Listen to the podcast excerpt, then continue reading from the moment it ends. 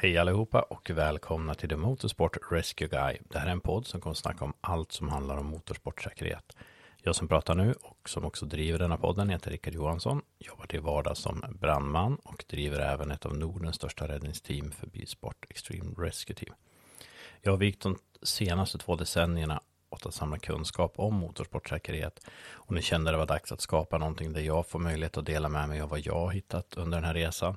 Men viktigast av allting, att jag får möjlighet att prata med andra människor och få ta del av deras kunskaper och erfarenheter. Den här podden kommer att vara en mix av spännande intervjuer med personer som jag anser står bakom säkerheten. Vi kommer att prata om aktuella ämnen och såklart ska vi djupdyka ner i vad motorsportsäkerheten är. Planen är att vi ska kunna släppa ett avsnitt i veckan och jag är redan i full gång med att spela in de kommande avsnitten. Idén med podden är att vi kommer inte att låsa oss till en sportgren utan vi kommer att titta på alla sportgrenar inom bilsporten. Min egen erfarenhet det är eh, backe, drifting, dragracing, time attack, racing, rally och rallycross. Och eh, min roll har ju alltid varit som räddningsman eller säkerhetschef och till dags datum har jag väl hunnit med ungefär 350 tävlingar så säkerhet är vad jag verkligen brinner för. Jag tänkte passa på att smyga igång de första poddarna med lite intervjuer. Jag har valt att kalla dessa segment för personerna bakom säkerheten. För det är inte alltid att man kopplar ihop vissa roller med säkerhet, men ibland har de mer med säkerhet att göra än vad man tror. I det första avsnittet så kommer vi prata med Max Lundgren. Max är förutom en av mina närmsta vänner även djupt involverad i bilsporten. Max jobbar till vardags som operativ chef på Mantorp Park och har fram till årsskiftet suttit som ordförande för Svenska Bilsportförbundets driftingutskott. Nu kommer han istället anta rollen som promotor för Drifting-SM i och med att Gatubil kliver in som promotor där. Under tävlingarna så finner ni Max i racekontroll som tävlingsledare men han började sin karriär som säkerhetschef. Jag har själv haft möjligheten att jobba med Max några hundra tävlingar och vi har kuskat runt landet och arrangerat tävlingar under mer ett decennium tillsammans. Max, han är ett av mina bollplank när jag har frågor eller idéer. Och jag tycker om det är någon som jag vill ha som min premiärgäst så är det just Max Lundgren. Ja, hej och välkommen Max till våran podd. Tackar. Du, eh, jag hade ju en liten kort presentation av dig innan du dök in här, men jag tänkte att du skulle få en möjlighet att presentera dig själv och säga några. Eh, ja, eh, ska jag presentera mig. Jag är eh, 38 år, bor i Östergötland för de som inte hör det, i eh, Skänninge. Har eh, familj, fyra barn och en sambo. Och i stort sett allting som inte har med min familj att göra, då håller jag på med motorsport. Det är väl de två grejerna jag lägger min tid på, kan man säga. till vardags så jobbar jag på Mantorp Park Eh, har gjort det sedan 2012 eh, och har eh, varit aktiv på Mantorp Park sedan 00 som funktionär då först då, på ideell basis och sen blev jag anställd. Och har haft lite olika roller i, i föreningar. Har, eller sitter just nu i driftingutskottet, har suttit som ordförande sedan 2015 men precis avgått som ordförande och sitter som adjungerad har eh, jobbat mycket framförallt med racing och drifting men även varit med en hel del på dragracing och jobbat lite med rally och upplevt lite track racing och road racing och ja, lite allt möjligt som har med motorsport att göra både på två och fyra hjul. Så du skulle vilja säga att du har du har varit lite involverad i motorsporten alltså de senaste åren? Ja, det har blivit rätt mycket. Man, jag tror min motorsportkarriär har nog varit väldigt välfylld. Tror jag nog, om jag får säga så, de 20 åren jag har på nu. Tror jag ändå att jag har eh, byggt på mig väldigt mycket erfarenhet på ändå relativt kort tid. Eh, av olika anledningar. Men vad skulle du säga, vad är din roll i motorsportsäkerheten? Eh, för du är ju inte, du brukar ju väldigt sällan sitta i en räddningsbil och du brukar ju inte bemanna sjukvården. Men vad är din roll? Nej, precis. Jag, jag, har ju, jag har ju åkt en del räddningsbil men oftast på de stora tävlingarna så gör jag ju inte det utan då är jag, nu för tiden är jag ju nästan alltid tävlingsledare. Eh, när jag började i ska man säga, tävlingsledningsorganisationen så började jag som säkerhetschef och eh, jobbade som det, men sen blev det mer och mer tävlingsledarbiten. Eh, och min roll har ju oftast varit så att jag har varit den som har samordnat alltihop kan man säga. Eh, och skött, ja men vad ska man säga, var den som, som styr hela grejen under en tävling. Jag skött mycket kommunikation och även såklart gjort de eh, grejerna som en tävlingsledare gör eh, där man har kontakt med förarna och sköter bestraffningar och hela den biten. Eh, så det har varit jag har nog gjort det mesta där, eh, skulle jag nog säga. Eh, där jag har varit absolut minst inblandad i vad gäller motorsport är teknikbiten. Eh, besiktning och liknande. Där har jag egentligen aldrig varit inblandad mer än i min roll som tävlingsledare där man har kontakt med tekniker, om man säger. Så att, ja, det, det är det jag brukar göra på tävlingar. Sen är ju såklart, det varierar ju vilken typ av tävling det är man är och jobbar på jobbar jag här på Mantorp Park på en tävling här så är det ju eh, enklare. Då vet jag ju precis hur allting funkar och hur allting ser ut och hur banan är och så vidare. Eh, men sen har jag ju varit med och eh, genomfört en hel del mer tillfälliga tävlingar som har gjorts på tillfälliga platser som stadsrace och liknande. Där man liksom även måste vara med och bygga upp själva banan och skapa en bana att tävla på och allt vad det innebär. Jag tänkte just säga det, för vi har ju båda varit med, bland annat Göteborg och eh, Solvalla och Östersund. Och ja men precis, precis. Och... Det är väl några av de större grejerna. Eh, och där, då blir det ju genast en, en väldigt mycket större apparat liksom. Eh, som eh, kräver eh, väldigt mycket arbete och väldigt mycket tankeverksamhet eh, kan man säga. Ja men är inte skillnaden lite så? Kör vi på Mantorp Park så låser vi upp grinden och där finns banan, där finns räckena, där finns racekontroll. Vi vet vad vi har för någonting. Kommer vi till Solvalla så är det ju faktiskt så att då hade man haft en travbana där en vecka innan och sen asfalterar man helt allt man skulle göra och köra. Eller kom vi till Östersund så var det ett flygfält som vi byggde om. Alltså allting blev vi hela tiden att vi var tvungna att bygga grunden varenda gång vi kom dit egentligen. Ja, men precis. Och, eh, och det är även att man har ju ingen, det som är kanske det största problemet då, det är att man har ju inga tidigare erfarenheter av vad som har hänt på den platsen. Eh, här på Mantorp har vi ju liksom, men det finns ju erfarenhet sedan 1969 av hur bilar åker av och vilka platser som på banan som är riskområden om man nu ska säga så. Man har liksom kunnat uppdatera banan efterhand och anpassa den. Bygger man en ny bana som i de fallen vi pratar om där, då är det liksom, då måste man själv försöka lista ut det innan en enda bil har åkt där liksom. Eh, och då blir det genast eh, ganska svårt eh, och extremt lärorikt när man har gjort det några gånger att man inser ju ganska snabbt att det är väldigt svårt att lista ut hur en, hur en bil som kör i 150 km i timmen och får en liten knuff, hur den beter sig i en kurva och vart den kommer landa någonstans. Eh, det har man ju fått lära sig ett antal gånger att det man tror är det rätta är inte ens i närheten av vad det liksom av vad verkligheten blir så. Eh, och det, är ju sånt man lär sig enormt mycket på. Så. Så du menar det finns liksom inte Svenska Motorsportsuniversitetet där man går in och tar den här kursen utan det faller tillbaka lite på den erfarenheten man bygger genom åren och förstå vart, vart hamnar bilarna när de inte hamnar där de borde hamna.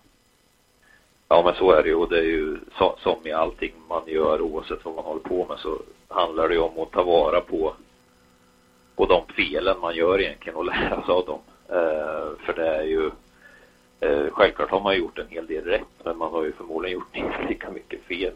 Eh, och som tur är så har det väl inte blivit några katastrofala liksom, eh, grejer av det. Ofta så är det små grejer liksom. Eh, men man har ändå lärt sig att ja men här eh, hade vi några meter fel i, i däckbarriär eller här hade vi satt posteringen eh, några meter fel för de kunde inte se den ytan och ja men eh, sådana grejer som eh, som man nu efter, efter många år har man ju mycket enklare när man är delaktig i sådana aktiviteter och kunna se hela bilden liksom.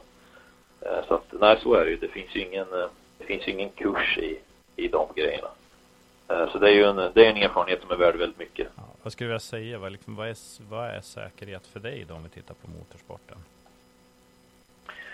Eh, för mig är väl säkerhet, det jag brukar tänka på är att man i alla fall ska man ska ha funderat lite över det man ska göra. Eh, alltså, jag försöker alltid nu tänker jag inte lika mycket för nu är man ju nu har man varit med ganska mycket så man har man speciellt på Mantorp har ju upplevt så mycket. Men i, eh, om, man, om vi nu gör en ny tävling till exempel på en ny arena så brukar jag alltid försöka tänka igenom så många scenarier jag kan tänka mig som kan uppstå. Att man är förberedd helt enkelt. För är man inte förberedd, då kan man ju inte hantera situationer och även om man är förberedd så kommer man ju förmodligen inte hantera situationerna 100% ändå. Men då har man i alla fall gjort allting man kan och man har försökt att göra så att man har allting man behöver när väl skiten brakar loss liksom. Så det är ju, ja, förarbetet är ju väldigt, väldigt viktigt. Och ha rätt personer på rätt plats. Eh, uh, har, har man det så kommer man ju väldigt långt. Men eh, varför är det så viktigt med säkerheten då? Det vet jag ju, det har ju vi pratat många gånger, men eh, vad är det som är liksom det där vi kan eh, känna oss så trygga med säkerheten? Ja, men i grunden så handlar det ju om liv och död när det gäller motorsport egentligen. Det är ju eh, det är ju dit man, eh, man kommer till slut om, om man har otur. Jag har inte behövt uppleva dödsaspekten än i min karriär som tur är. När jag har varit inblandad men det är ju till slut kommer ju det ske. Det, är väl, det får man ju bara vara inställd på. Eh, och det är ju säkert många situationer som har avvärjts eh, på grund av att man ändå har gjort ett förarbete och, och vi har banor som är säkra att köra på och så vidare. Så det är ju det är därför man gör det, för att vi varken förare eller funktionärer eller publik ska, ska bli skadade. Eh, det är ju det är en väldigt enkel anledning egentligen. Eh, sen är det ju en annan aspekt med såklart om man tittar på på banorna framför allt. Eh, hur de konstruerar, det är ju att spara pengar för utövarna. Eh, också att liksom att åker de av med sin bil så ska det inte innebära att bilen är skrot varje gång. Eh, vissa banor går inte att undvika om vi kör på en stadsbana till exempel. Där finns det ju sällan avåkningszoner och så. Men så gott det går i alla fall att man, eh, att man även tänker på den aspekten. För den är såklart väldigt viktig för, för sporten i sig. Liksom. Har vi, kör vi sönder tre bilar eh, varje tävling liksom, som inte går att reparera då försvinner ju utövarantalet ganska snabbt. Liksom. Så att, men den är ju den är ju ganska mycket längre ner på prioritetslistan om man kontrar mot människoliv då, men den är ändå viktig för sporten. Det är helt klart. Men är det någonting ni lyfter med er också? Jag tänker som Anton Park. Är det någonting ni lyfter med er? Liksom att, har ni haft incidenter? Är det någonting ni ser över? Hur kan vi förändra banan? Eller hur kan vi förändra sättet vi framför bilarna på det här partiet eller så? Hela tiden nästan skulle jag säga. Vi, eh, vi ser ju, om jag bara får höfta så kanske jag är delaktig i typ så här ja men det är ju x antal hundra avåkningar på en säsong. Eh, på Mantorp Park bara liksom där bilar åker av banan och ibland kraschar de, ibland åker de bara av och det, det går bra liksom. Men, eh, och där eh, ser man ju ofta ganska snabbt att nu har vi liksom, på det här stället har vi haft se och så många incidenter där det faktiskt Eh, vi har kört på ett räcke till exempel. Eh, och det är klart att då till slut så eh, måste man ju göra någonting åt det. Eh, och ibland så är det så att man blir tvungen att göra någonting åt det för att det är någon som säger åt en och eh, ändra det, till exempel en banbesiktare. Eller så anser vi själva att nej, men det här är någonting vi behöver göra. Dels för säkerhetens skull och för våra kunders skull för att deras bilar inte ska behöva gå sönder hela tiden. Liksom. Men gör ni som ni vill på banan så? Alltså det, eller är det någon som säger liksom att så här måste det se ut eller så här måste ni göra? Eller? Nej, vi får inte göra som vi vill. Det är väldigt hårt reglerat av eh, eh, ja, nationellt då så är det ju SPF då som eh, reglerar det, men de är ju styrda av, av FIA då, internationellt. Ehm, så att det, är ju, det finns ju väldigt eh, hårda regler för hur en bana ska vara konstruerad och ska man ändra någonting så är det det är en ganska stor process. Det, är liksom, det ska in CAD-ritningar och det ska mätas och det ska köra simulationer eh, hos FIA liksom. Där de simulerar avåkningar och det ska beräknas på avstånd och ytor som man har där, hur, liksom, hur mycket de stoppar upp fordonen och hur barriärerna funkar och, och allt sånt där. Så det är ju väldigt, det är en väldigt avancerad historia egentligen.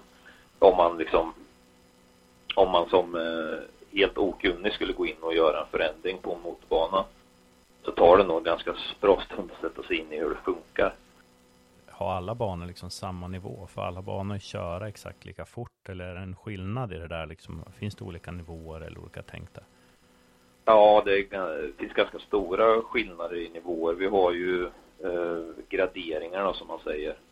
Ehm, och du har ju graderingar som man använder mer nationellt då. Ehm, och sen har vi graderingar internationellt. Och där man kan säga att de banorna de kör Formel 1 på är ju de, de som är absolut högst graderade. Ehm, där får du köra, där får du ha högst hastigheter liksom. Du har bäst avåkningszoner, du har bäst faciliteter och så vidare och så vidare. Sen har du kanske en, en liten bana som sköts av en klubb eh, liksom eh, här i Sverige som kanske kör något nationellt mästerskap någon gång ibland liksom. Där har du en helt annan nivå Eh, på kraven framför allt liksom. Eh, sen behöver ju inte det innebära liksom att den ena banan är osäker och den andra är säker. Eh, utan det, det man gör oftast är att du förbjuder vissa typer av bilar. Du får inte köra så, hur snabba bilar Så vi skulle inte, som det ser ut just nu, skulle vi till exempel inte kunna köra F1 på någon av de svenska banorna misstänker jag? Nej, det finns ju inget, det är ju inte ens i närheten. Um, om vi tar den absolut nyaste banan i Norden, eller för sig nu har de ju byggt en Kimi-ring i Finland, men den vet jag faktiskt inte riktigt hur den ser ut. Men om vi tar Rutskogen som är en relativt ny bana i Norge. Eh, den är ju, ser ändå ganska annorlunda ut mot de svenska banorna till exempel. Men den banan är ju inte ens i närheten av att få köra Formel 1 liksom. Eh, så att eh, nej, jag skulle säga att vi, vi kommer aldrig se ett Formel 1-lopp i, i Sverige. Inte på en, eh, på en eh, permanent bana. Det är sånt fall om man gör något stadsaktigt liksom. För då är det av någon anledning så är det andra regler som gäller då. De, det är inte samma, samma krav riktigt då. Eh, så att eh, det är väl kanske genomförbart men annars är det ja, det, det är sådana extrema anläggningar helt enkelt. Ja, men för jag tänker ibland hör man ju diskussionen på sociala medier eller diskussionen på tävlingar att oh, men det är väl inte helt omöjligt att köra ett F1-race i, i Sverige också. Liksom. Vi har ju banor, men ja, min erfarenhet är väl ungefär samma erfarenhet som du har där. Tittar jag utifrån den medicinska och ja, helst den medicinska biten så är vi otroligt långt därifrån där F1 ställer krav på tre eh, ja, mer eller mindre vårdplatser i medical center och brännskadeenheter och x antal eh, läkare och helikoptrar och där ligger vi också väldigt långt ifrån. Mm. Så är det. Eh, vi jobbar ju, vi jobbar ju väldigt olika internationellt och nationellt om man jämför Sverige och, och världen om man säger. Så är det Det är ju, ja men det, vi är ju inte på samma planet knappt när det gäller de grejerna faktiskt. Nej, nej men så är det. Och vi pratar ju helt olika budgetar. Jag har lyssnat på en ja. föreläsning. De berättade om när de skulle köra i, var det i Indien, när de skulle köra där, när de eh, hyrde ett helt sjukhus. Man hyrde alltså medicinsk utrustning för ett helt sjukhus. Och det tror jag kostade tre miljoner dollar för att ha under de där två veckorna. Och sen kom firman och hämtade tillbaka allting. Då pratar vi liksom 30 miljoner kronor bara för att hyra den medicinska utrustningen i två veckor.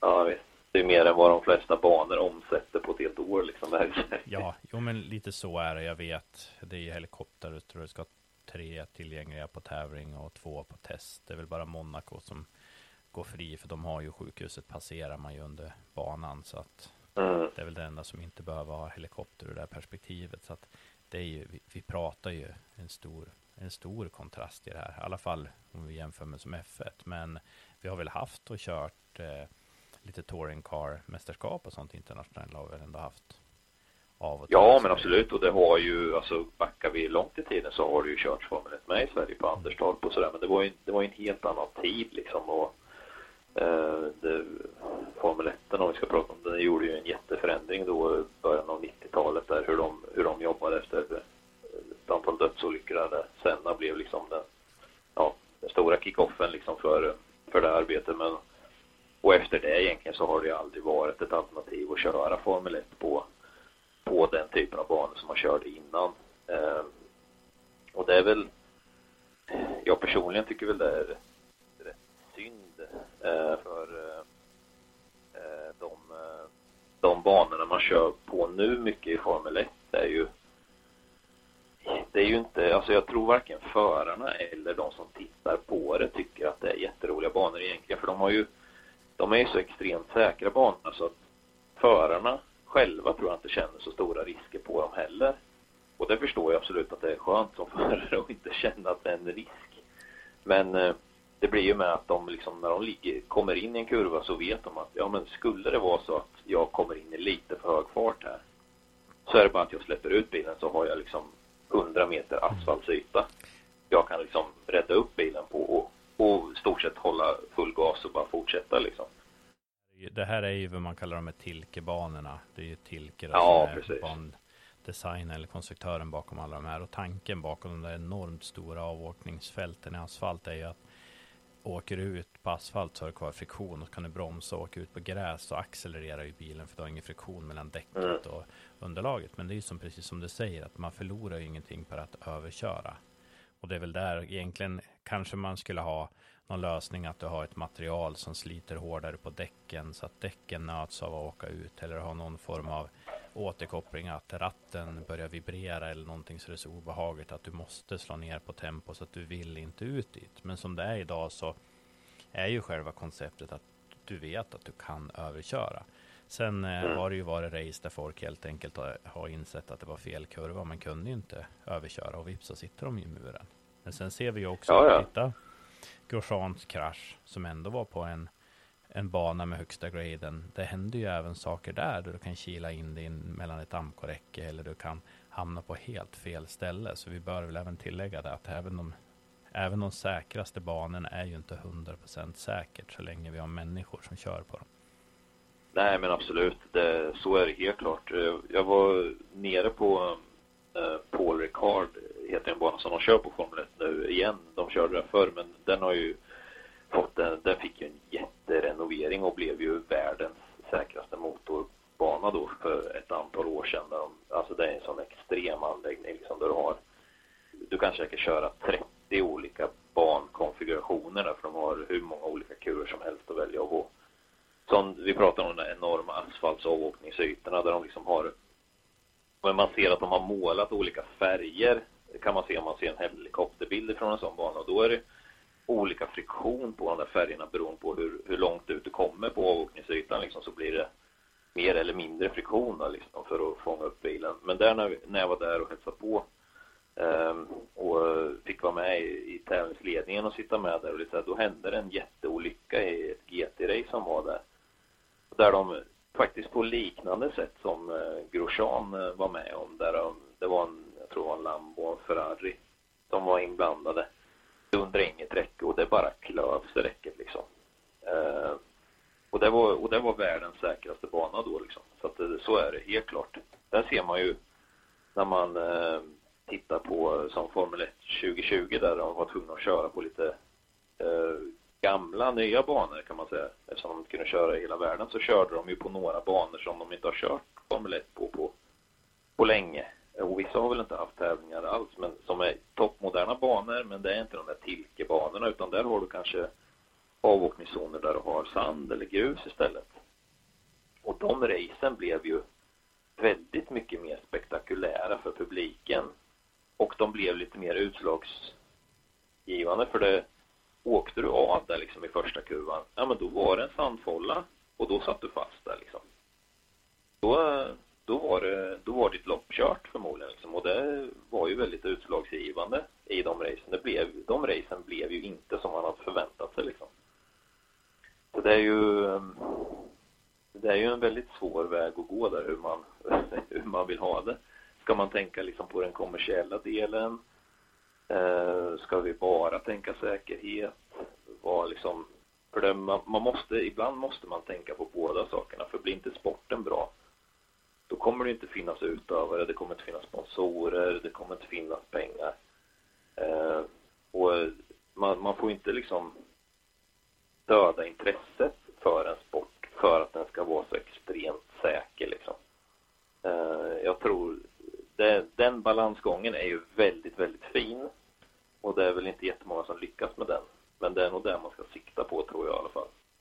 Man sitter både på den liksom kommersiella biten och jobbar med säkerhetsbiten liksom.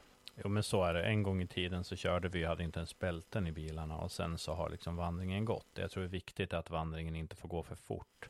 Så att man känner att man, alltså säkerhet måste komma i steg över tiden. Så att man inte tar för många steg på för kort tid. För då upplever folk det som att du tappar tjusningen. Däremot tror jag att det är ingen som idag skulle tycka att det var särskilt intressant att se någon åka ut i en bil utan bälte, hjälm, föraroverall, sitta i kortärmat och bränna runt på en bana. Det skulle man bara tycka var dumt. Medan man tyckte det en gång i tiden.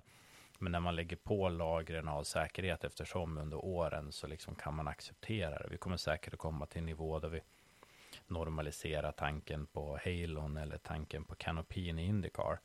Men just nu är det någonting som är nytt och någonting som vi tycker är lite konstigt. Och det är samma sak med att titta på konstruktionerna på banorna. Jag satt och kollade på spa till exempel, där man fick bygga om utgången efter Oroge, där eh, Antoine Hubert körde ihjäl, så där man hade en rätt så allvarlig ja, krasch i VLN, där man har fått räta ut kurvan, göra mer avåkningsytor på bägge sidorna. Man har liksom fått byggt om totalt. Och då är det ju vissa som kommer och säger, men nu tappar vi tjusningen, för tjusningen är ju när du kommer ur den kurvan att du måste hänga i där. Du måste liksom ha rätt spår, men då är ju frågan att okej, okay, men om det är otacksamt att åka av så är det ju bra, men det ska ju inte vara fatalt att åka av. Då, då, Nej, då är vi fel liksom. Ja, men så är det ju. Det är ju, det är ju väldigt viktigt den där, eh, alltså eh, om vi tar publiken. Publik vill ju se motorsport tittar man ju mycket på för att det går fort, det är mycket action och man vill se en bil åka av. Alltså det, man, krascher är ju en ganska viktig del av motorsport för det, det alltså folk vill ju se bilar krascha liksom. Men jag tror det är väldigt få människor som vill se någon bli skadad. Det är, och det är, det är just det där liksom. Det ska ju fortfarande vara att du kan, du kan åka av och sladda ut i en sandfålla och det ryker och, och har sig liksom. Men man, man vill se att föraren hoppar ur och vinkar. Ja, ah, men jag är okej liksom. Vi kör vidare. Um, men som du säger, man vill ju inte se dem åka av och sen får de lyfta ur en, en död person ur bilen.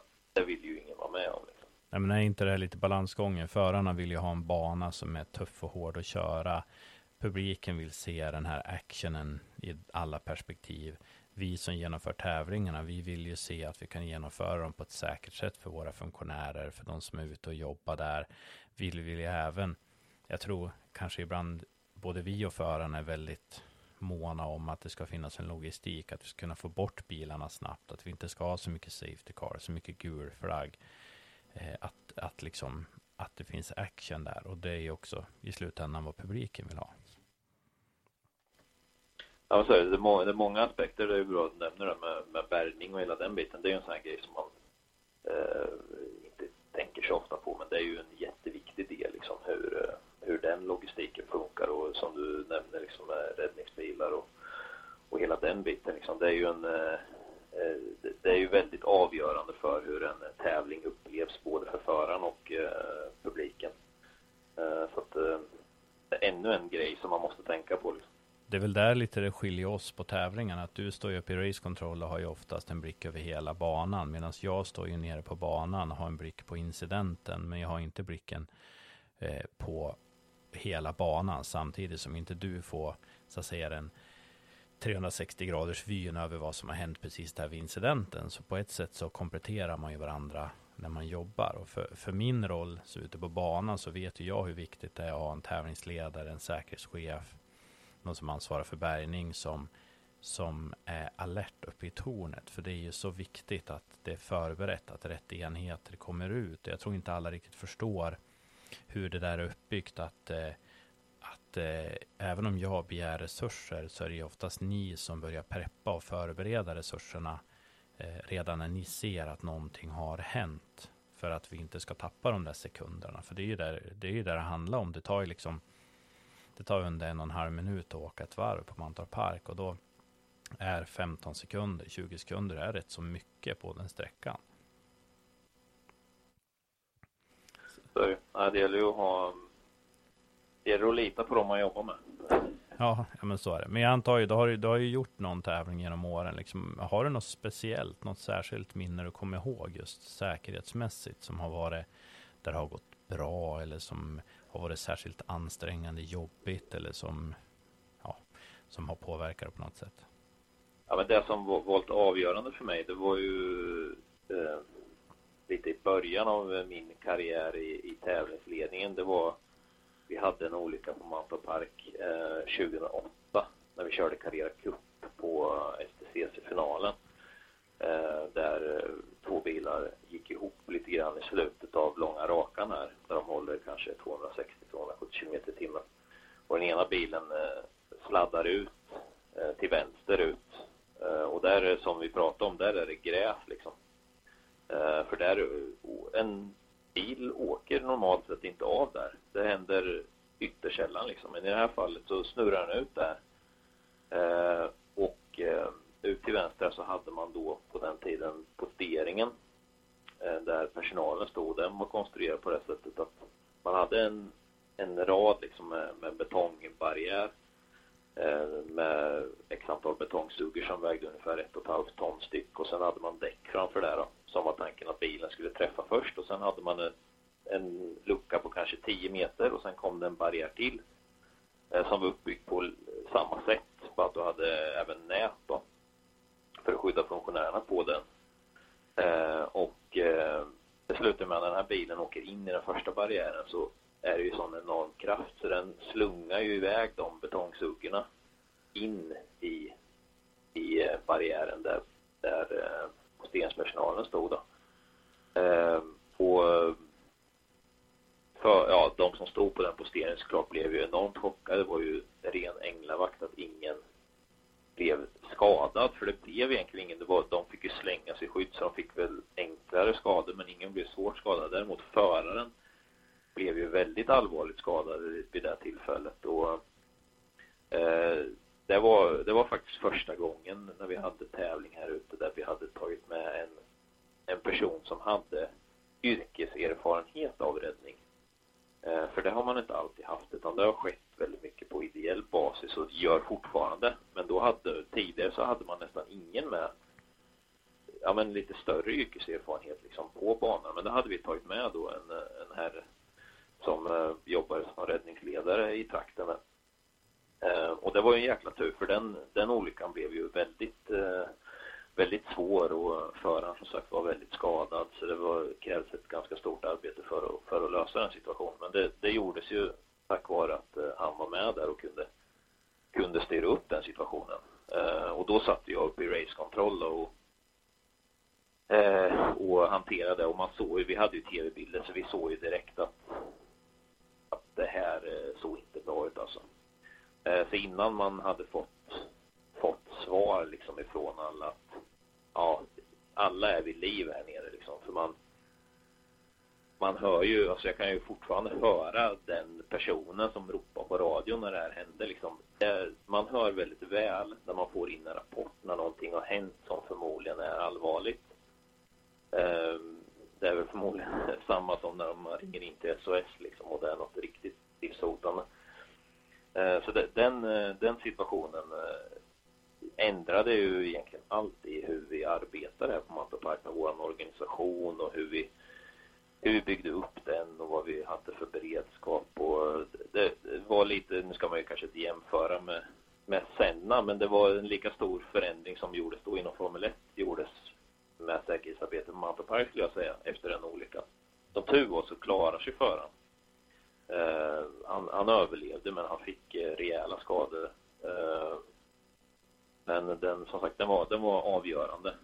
Och det, jag minns den situationen väldigt väl fortfarande. Men hur, hur känns det i det här läget att sitta uppe i racekontroll och eh, se på kamerorna och bara höra det där och veta att jag är här uppe och de är där nere? Eh, ja, det är just det man, det är just det man känner. Man får ju helt enkelt koppla bort. För jag tänker, just då. Jag tänker, jag, jag är alltid där nere, så jag skulle nog ha lite svårt ibland att stå där uppe och titta på det. Så det är därför jag måste ställa den frågan lite. Ja, jo, men precis. Jo, men det blir ju så här att man, eh, man vill ju såklart liksom bara ru, rusa på bollen liksom. Eh, det, det blir ju rätt, ja men jag, jag, vill hjälpa till. Men det man, eh, det man gör bäst är ju att, att hålla sig lugn och försöka organisera. Det var ju det som var mitt jobb då liksom. Eh, men det var eh, när den dagen var slut liksom och vi hade haft eh, stödsamtal och, vi, och så vidare. Man var ju helt slut alltså. Efter den, den dagen alltså. Det var ju, det var ju en pers alltså. Och jag kan ju tänka mig hur det var för dem som då var ju jag liksom, ja men jag, jag var så att säga vid sidan om. Jag satt i säkerhet och hade det, hade rätt temperatur och jag hade godis att äta och vatten och dricka och grejer. Men de som stod där ute och precis nästan hade blivit överkörda av en bil i 260 km i timmen. De eh, tog ju såklart det här eh, på ett helt annat sätt än vad jag gjorde och det är nog, har nog satt men för livet för dem liksom. Eh, så det, det, hade vi ju en hel del att ta hand om efteråt liksom med dem. Och, Eh, vi, vi besökte liksom platsen efteråt och så. Är det här någonting som har förändrat lite ditt sätt att tänka när man ställer ut? För vi har ju posteringspersonal vi ställer ut och vi har ju banpersonal som är ute på banan. Här har det förändrat din syn på hur man tänker lite och hur man kanske inte vet jag, men hur man eh, på något sätt eh, värderar hur man placerar ut folk och eh, hur man agerar runt personalen på banan. Det här att hålla sig bakom sin postering och inte stå oskyddad och så vidare. Det här, jag antar att det här har säkert färgat hur, hur du eh, ställer dig i sådana lägen kontra vad du gjorde innan. Ja, ja det, det förändrade allt skulle jag säga. Eh, I stort sett allt hur man tänkte liksom med de här grejerna. Eh, den, den situationen var jätte, jätteviktig i det här avseendet. Och det har säkert uppstått massor sådana situationer tidigare med liksom. Och jag tror det är många som har sin sådana situationer där man liksom känner att efter det här så blev allting väldigt annorlunda. Eh, så den, den, den var den situationen som gjorde det. Eh, och efter det så känner jag att vi har successivt liksom fått en, en ja men vi har fått en säkrare organisation. Alltså nu löstes ju den här situationen och det, den hade säkert kunnat, alltså det löstes ju på så bra sätt som kunde göras då. Uh, och jag tror inte det var någon som gjorde något fel egentligen. Uh, men nu uh, om vi skulle om det skulle uppstå en sån situation så skulle vi vara betydligt mer beredda. ja, jag kom ju in, jag kom ju in 2009 i eran organisation. Mm, och, ja, precis. Eh, och resan har ju varit liksom att vi har ju gått till den punkten idag då vi faktiskt har yrkeskompetent personal på alla de större arrangemangen. Det är liksom ingen tvekan kring det. Och det, det känns ju väldigt tryggt att veta att man ändå har det. För det, det är såklart att det är en skillnad att kunna och kunna, eh, alltså man kan det i ryggmärgen yrkesmässigt eller om man inte kan det när vi får de där knivigaste av de knivigaste situationerna. Kanske inte bara agerandet vad man ska göra för att klippa ut en förare eller få lös någon, men även att arbeta i den olyckssituationen som har uppstått. För det blir ju ett väldigt, väldigt annorlunda läge och det är avlastande samtal och man måste ta hand om folk och det är ju någonting som vi i vårat yrke inom räddningstjänsten är väldigt van att göra. För vi har ju den typen av olyckor vi exponeras för med både dödlig utgång och väldigt allvarliga skador. Ja men absolut så är det ju det och det är ju jätteviktigt och för, för oss som så att säga är, är glada amatörer i det sammanhanget liksom att ha någon och, som man kan förlita sig på som man vet att ja men den här personen har ansvaret på platsen nu.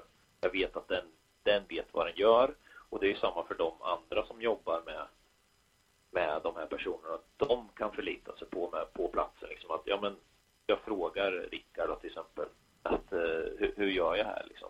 Eh, och man, man vet att han, han ska kunna det här. Sen kan ju inte alla precis allting.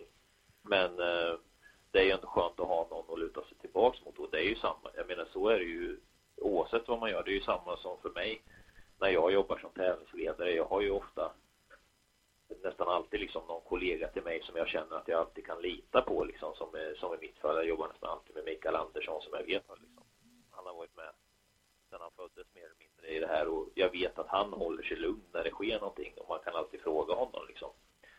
Eh, så det är ju det är en väldig trygghet att ha eh, och veta att man inte är ensam liksom.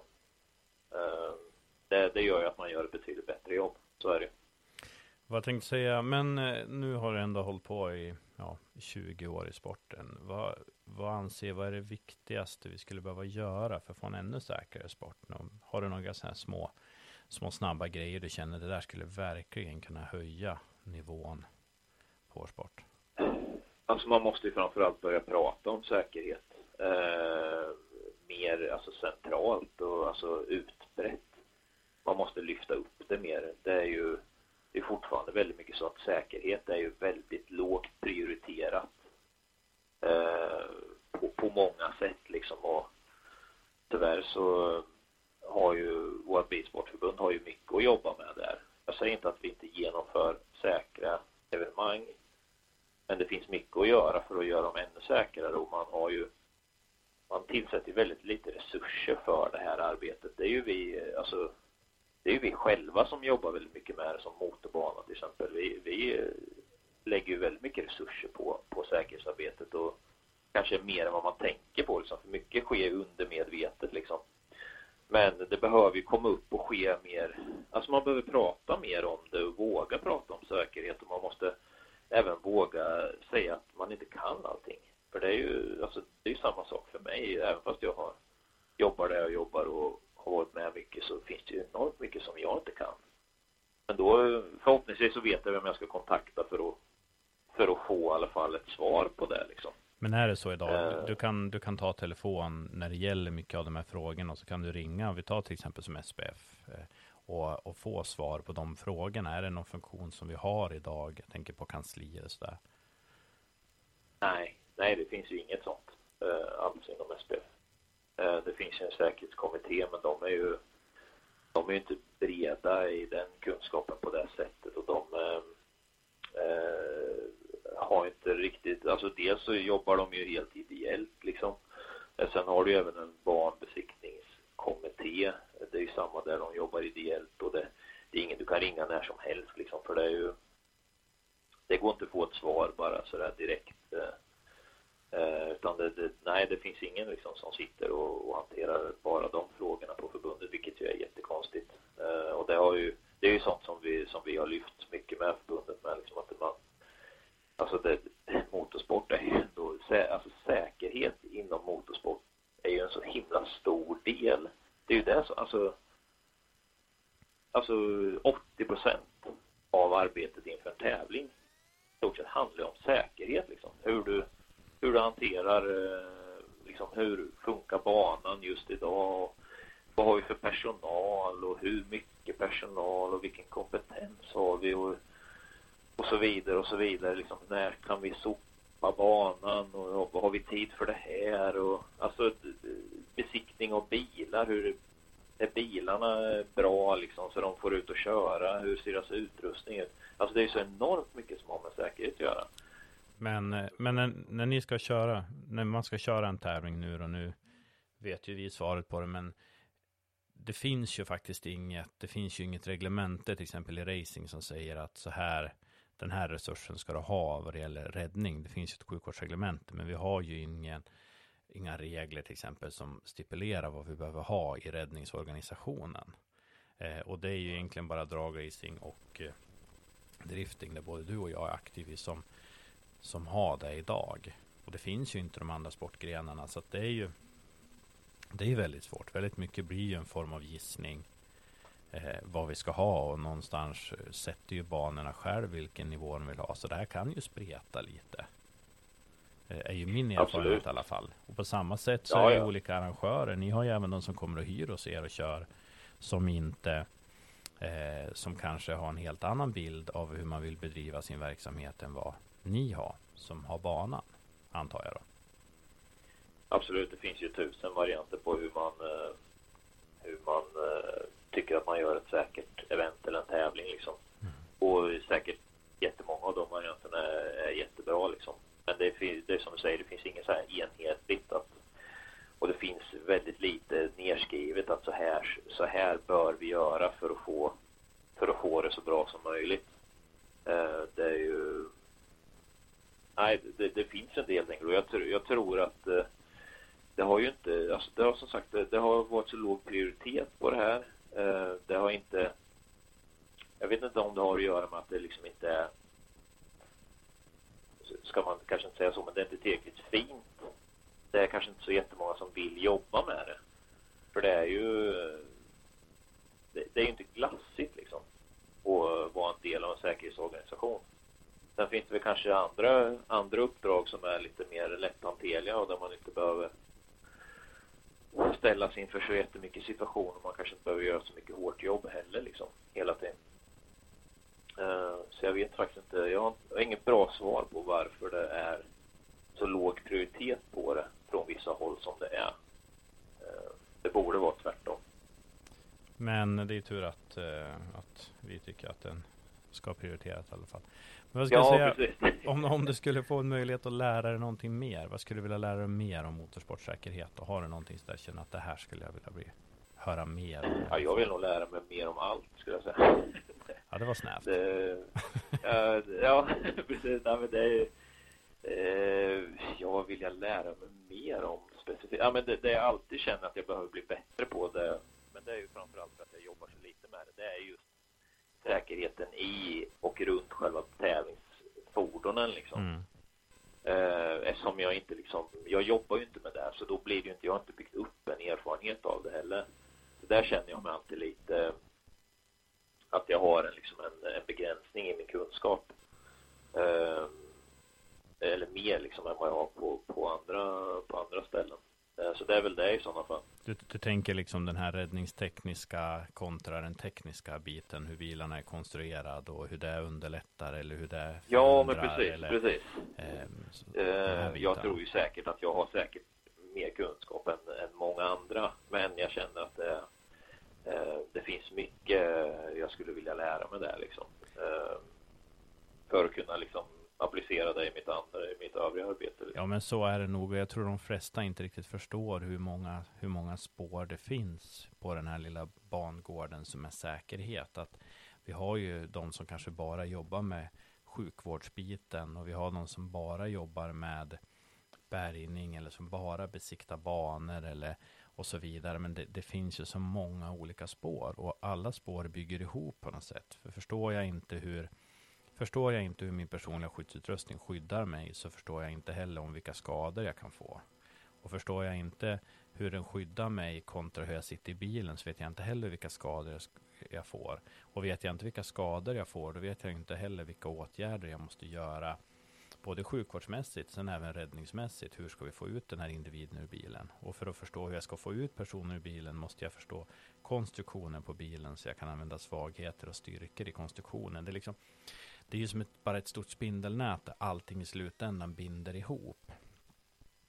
Och det, ja, så är det. Och det, det, det, gör ju det ibland. Det, gör, det är jätteintressant, men det är ju komplext. Sen har vi väl ett av problemen som, eller en av tillgångarna som ni har på anläggningen. Det kommer in så mycket olika typer av bilar.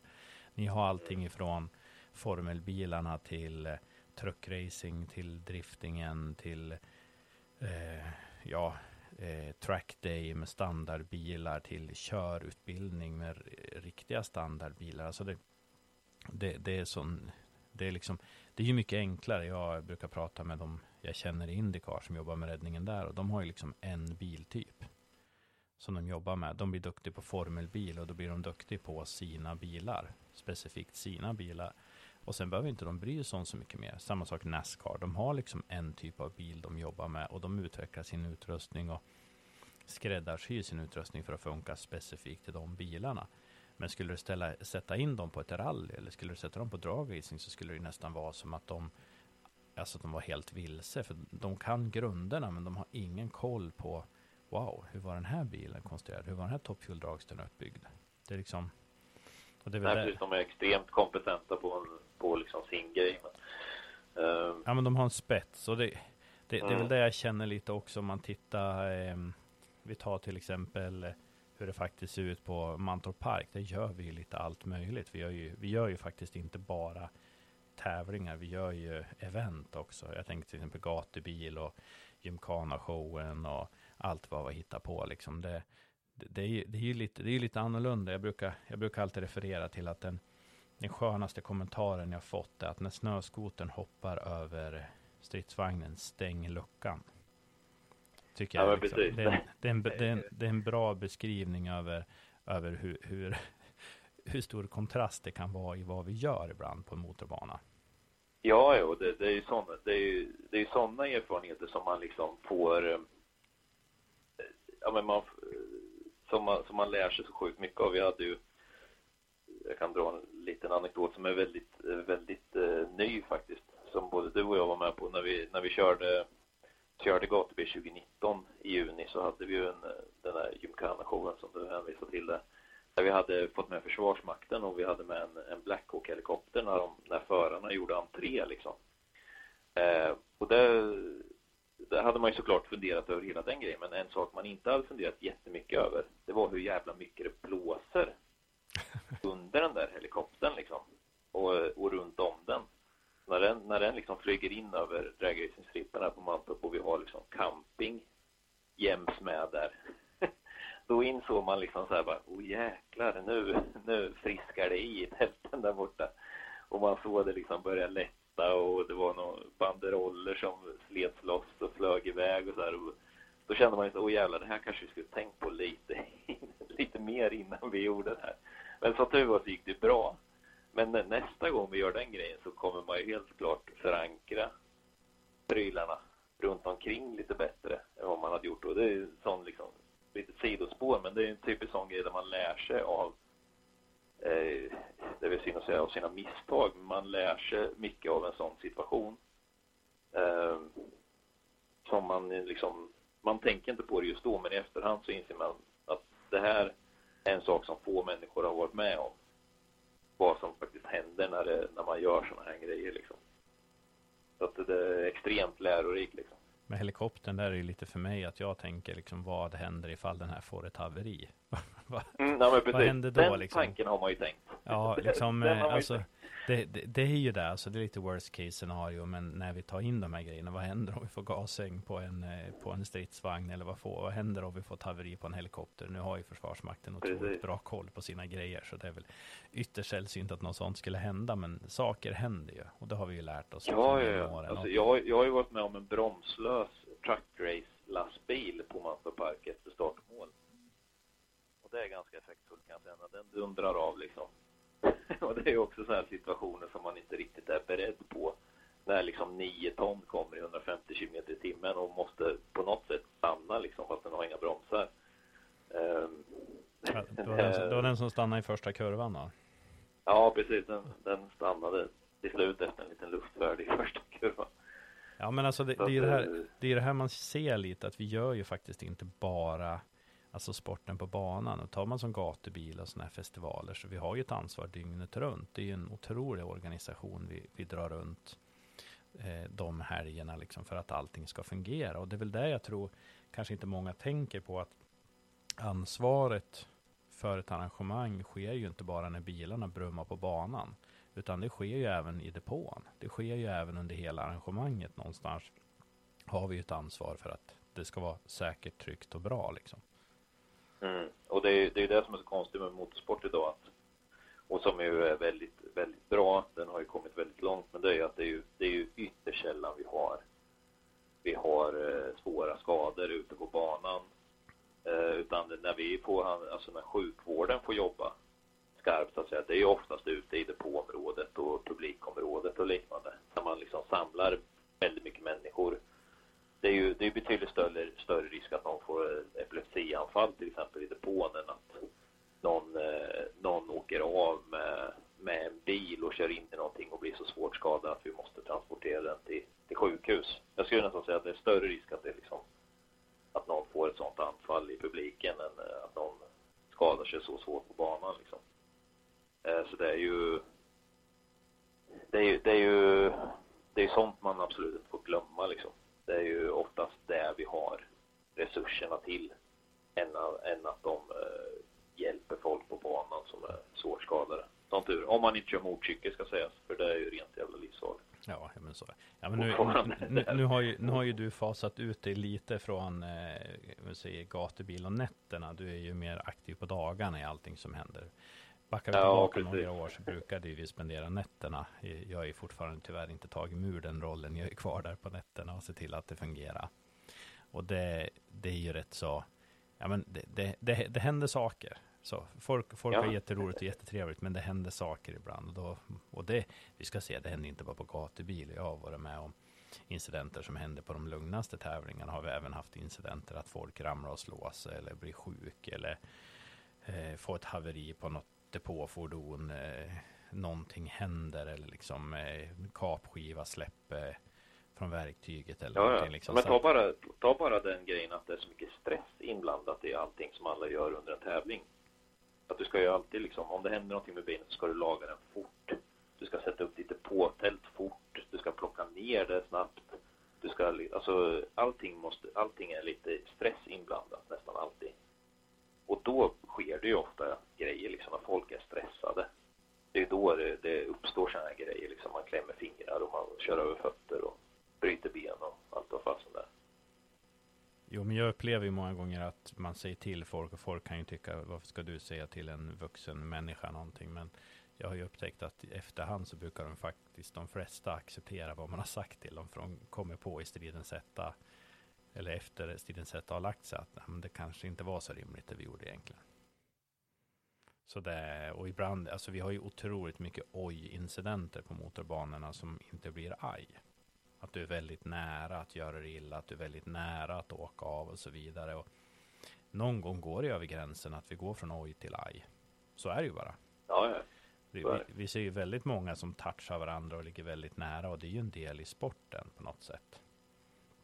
Så att eh, nej men, eh, nej men jag tror vi har fått en rätt så bra bild av vad eh, eh vad din bild av säkerheten är. I, eh, ja, det här kan man prata om länge. Ja, men någonstans så är det ju lite. Eh, för de som inte vet det, jag och Max har väl gjort, jag vet inte, jag vågar inte ens räkna många arrangemang vi har gjort tillsammans. Så vi har väl lite gällande rekord ja, tror jag va? Det måste ju vara en ja, 300 eller någonting. på snart. Ja, men något sånt där. Vi har väl ett gällande, jag tror vi har lite rekord. Jag tror vi har rekordet för golfbil runt Solvalla va? Det, ja, precis. Jag har inte sett någon nyregistrerad tid på det. Vi var de första som fick åka nyasfalteringen av Solvalla såklart i en av deras rosa golfbilar. Så att eh, vi var de första som körde hela banan. Så det ja. kan vi vara, vara stolt över. Nej men vi har ju varit, vi har ju faktiskt åkt på mycket av de här banorna och kommit lite före alla de andra och gått och tittat och spanat efter det här med hur ser posteringar ut, ser man varandra, logistiken på banorna. Och alltså, det tar ju flera dagar innan man bara hittar det där flödet och där faller man ju tillbaka lite till där du sa erfarenheten. Vad har man varit med om?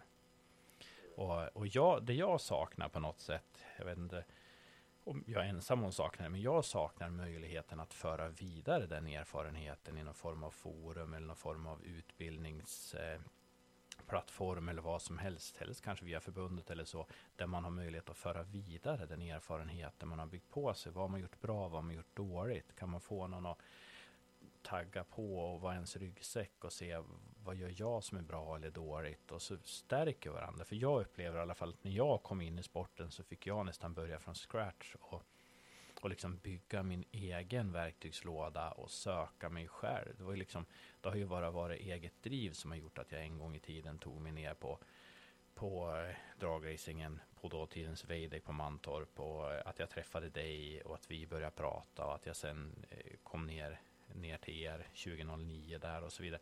Det är ju bara för att man haft ett eget driv. Det har, det har saknats den där plattformen som gör att den här resan blir lättare på något sätt. Jag vet inte hur du upplever det. Mm.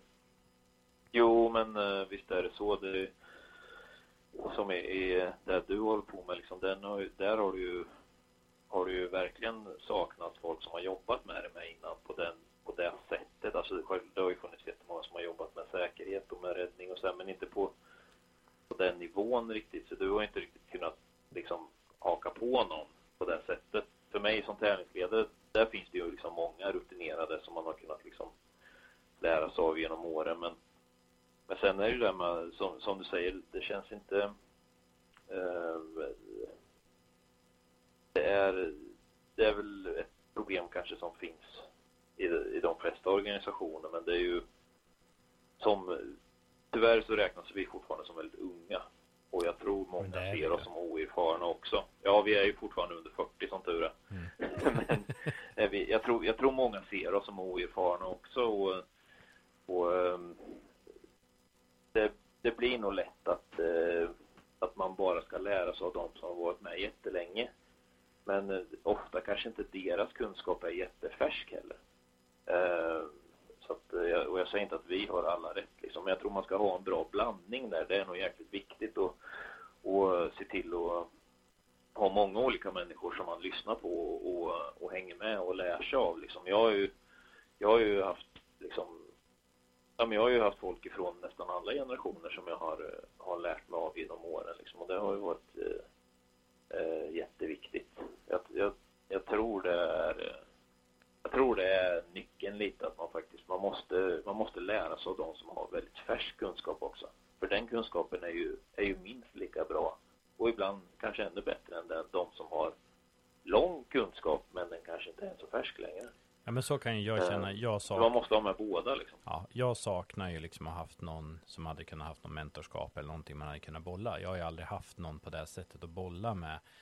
Eh, utan det har väl kommit, det kommer liksom när jag börjar väl söka med internationellt och börja skapa lite eh, kontakter där, att man haft människor att bolla lite. Men inte ens där har jag så jättemånga att bolla just räddningsaspekten med. För att FIA är ju väldigt fokuserad kring medicinska biten. Och, och jänkarna jobbar inte riktigt likadant som vi. De är mer låsta till sina serier, till sina typer av bilar och så vidare. Så att jag märker många gånger när jag åker när man pratar med folk från andra kontinenter att de blir väldigt ställda över hur mycket man jobbar med. Att man är på sex olika sportgrenar att man är på olika banor och att man jobbar med olika organisationer. För det är liksom, nej men jag är på min bana, jag är i min serie eller jag är i min sportgren.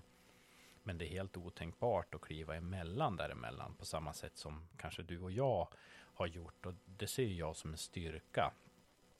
Att man eh, faktiskt vet liksom att jag kommer ihåg bland de första racingtävlingarna jag kom ner på och en av kommentarerna var att det var en som tyckte att startsekvensen var väldigt jobbig. Och när man kommer från dragracingen, man kan inte tycka illa om startsekvensen i dragracing, för det är liksom det hela dagen är en start.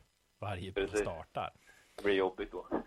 Och, och, där märkte man att man hade ett annat perspektiv. För jag är så van att se bilarna sticka iväg från dragracing. Du ser flera tusen starter varje säsong. Och sen tar man med sig det in i racingen. Så inser man att, nej men vänta, det här är, det är exakt samma sak. Bara att ha lite fler bilar som startar. Att man får multiplicera lite risker och titta och lite sådär. Så att jag tror styrkan är att lyfta det här emellan. Och det är väl samma sak. Vi är ju rätt så van hetluften från racingen och helst elitracingen med eh, med dens eh, tempo vad det gäller tv-produktion och tidsscheman och allting sånt. Och det tror jag vi har lyft med oss nu, till exempel när vi kör driftingen, att vi, jag tror, jag märker det att vi har ändå ett tänk att vi vill hålla ett tempo även i de tävlingarna, att det ska fram. Vi ska liksom, eh, man ska inte skynda, liksom, eller skynda långsamt, man ska man ska på något sätt ändå försöka hålla ett högre tempo hela dagen så att man har lite att spela på om det skulle bli en sanering eller en incident eller så vidare. Liksom vi, vi, vi masar oss inte sakta framåt utan jag tror man tar med sig det där mellan sportgrenarna vad man lär sig. Mm. Ja men absolut. så är det helt klart. Nej, det skulle finnas något bra något bra forum där man kan dela med sig lite av eh, av allas olika kunskaper liksom. För det är ju det är där man har lärt, det är där man har lärt sig mest av helt enkelt när man har träffat människor från med andra erfarenheter och andra liksom från andra banor och så vidare liksom. Det är ju eh, det har ju varit ovärderligt. Annars hade man ju varit alltså om man bara håller sig på sitt på sitt håll liksom. Jag tror det är svårt att få en bra utveckling av det. Eh, då får man eh, då får man vara väldigt ambitiös tror jag om man ska eh, hänga med bra liksom i utvecklingen om man inte ser sig om lite och tar in andra, andra erfarenheter. Mm. Ja, men det är jätte, jätteintressanta eh, synpunkter och en jätteintressant vinkel på kanske den här tävlingslednings eh, eh, banägarvinkeln på den här sporten. Och då har jag även varit utskottsordförande och då har ju, då har jag sett så, så många olika vinklar genom åren. Om man nu då skulle vilja se lite mer vad du gör, finns det någon möjlighet att göra det? Vart, vart, kan, man, vart kan man se dig någonstans? Har du någon, har du någon Instagram? Har du någon sådär? Ja, jag har, jag har en Instagram, men jag, jag är ju typen som inte... Jag visar inte mycket vad jag gör, jag säga. Men eh, jag är inte så aktiv där, um, inte mer än genom jobbet liksom. Men då gör man ju kommersiella inlägg. Men Mantorp Park är väl en perfekt, eh, ett perfekt Ja, ja. Följer följ man Mantorp Park så ser man ju absolut vad jag gör. Ja, ja men det är lite så, det, det, är lite så jag tänker, att man ser vad, vad, vad ni pysslar med. Sen mm. Start, jag, jag, är ju, jag är likadan. Där blir man väl ganska, ganska uppdaterad om ja. vad jag pysslar med om dagarna. Ja men det är bra. Jag är lite likadan. Jag vill också gärna jag har gärna min privata sida och min motorsportsida. Men, men Mantorp Park och det finns väl både på Facebook och Instagram antar jag. Absolut. Och det Absolut. är väl bara att gå in och följa där så får ni se lite mer vad, vad de här herrarna och damerna sysslar med på dagarna där. Gör det. Så uh, får vi väl tacka för att uh, du tog dig den här timmen och pratade lite med oss. Och uh, så får ja. vi väl hoppas att vi kan prata vidare om något annat spännande ämne i framtiden här. Så tack för att du tog dig tid Max. Tack själv. Ja, då har vi hört Max på tyvärr en liten skakig lina, men det här med poddandet är ju någonting man lär sig, så jag hoppas att vi har fått lite bättre struktur på ljudet till nästa avsnitt. Tyvärr är vi ju lite begränsad av coronan och jag längtar ju efter en coronafri framtid och vi faktiskt kan träffas fysiskt och prata och inte som idag över distans. Men det är de förutsättningarna vi har nu och det är där vi kommer att jobba med. Det som är lite intressant med Max är ju att dels har ju Max perspektivet som banägare. Han är rutinerad tävlingsledare för drifting och racing och han har även ett eh, utskottsperspektiv på sitt arbete. Och det är just det här jag tycker är så intressant. Jag vill prata säkerhet med så många som möjligt. Därför kommer vi nu under våren att släppa ett antal intervjuer där vi pratar med eh, bland annat banägare, vi kommer att prata med tävlingsledare, förare, vi kommer att prata med leverantörer av skyddsutrustning, vi kommer att prata med räddningspersonal, sjukvårdspersonal, promotorer, försäkringsgivare och egentligen försöka träffa på alla de vinklar som säkerheten handlar om. För det jag vill påvisa med det här är att det här är en rätt så komplex miljö och jag vill att vi ska skapa bättre förutsättningar hur vi ska kunna knyta ihop den här säcken.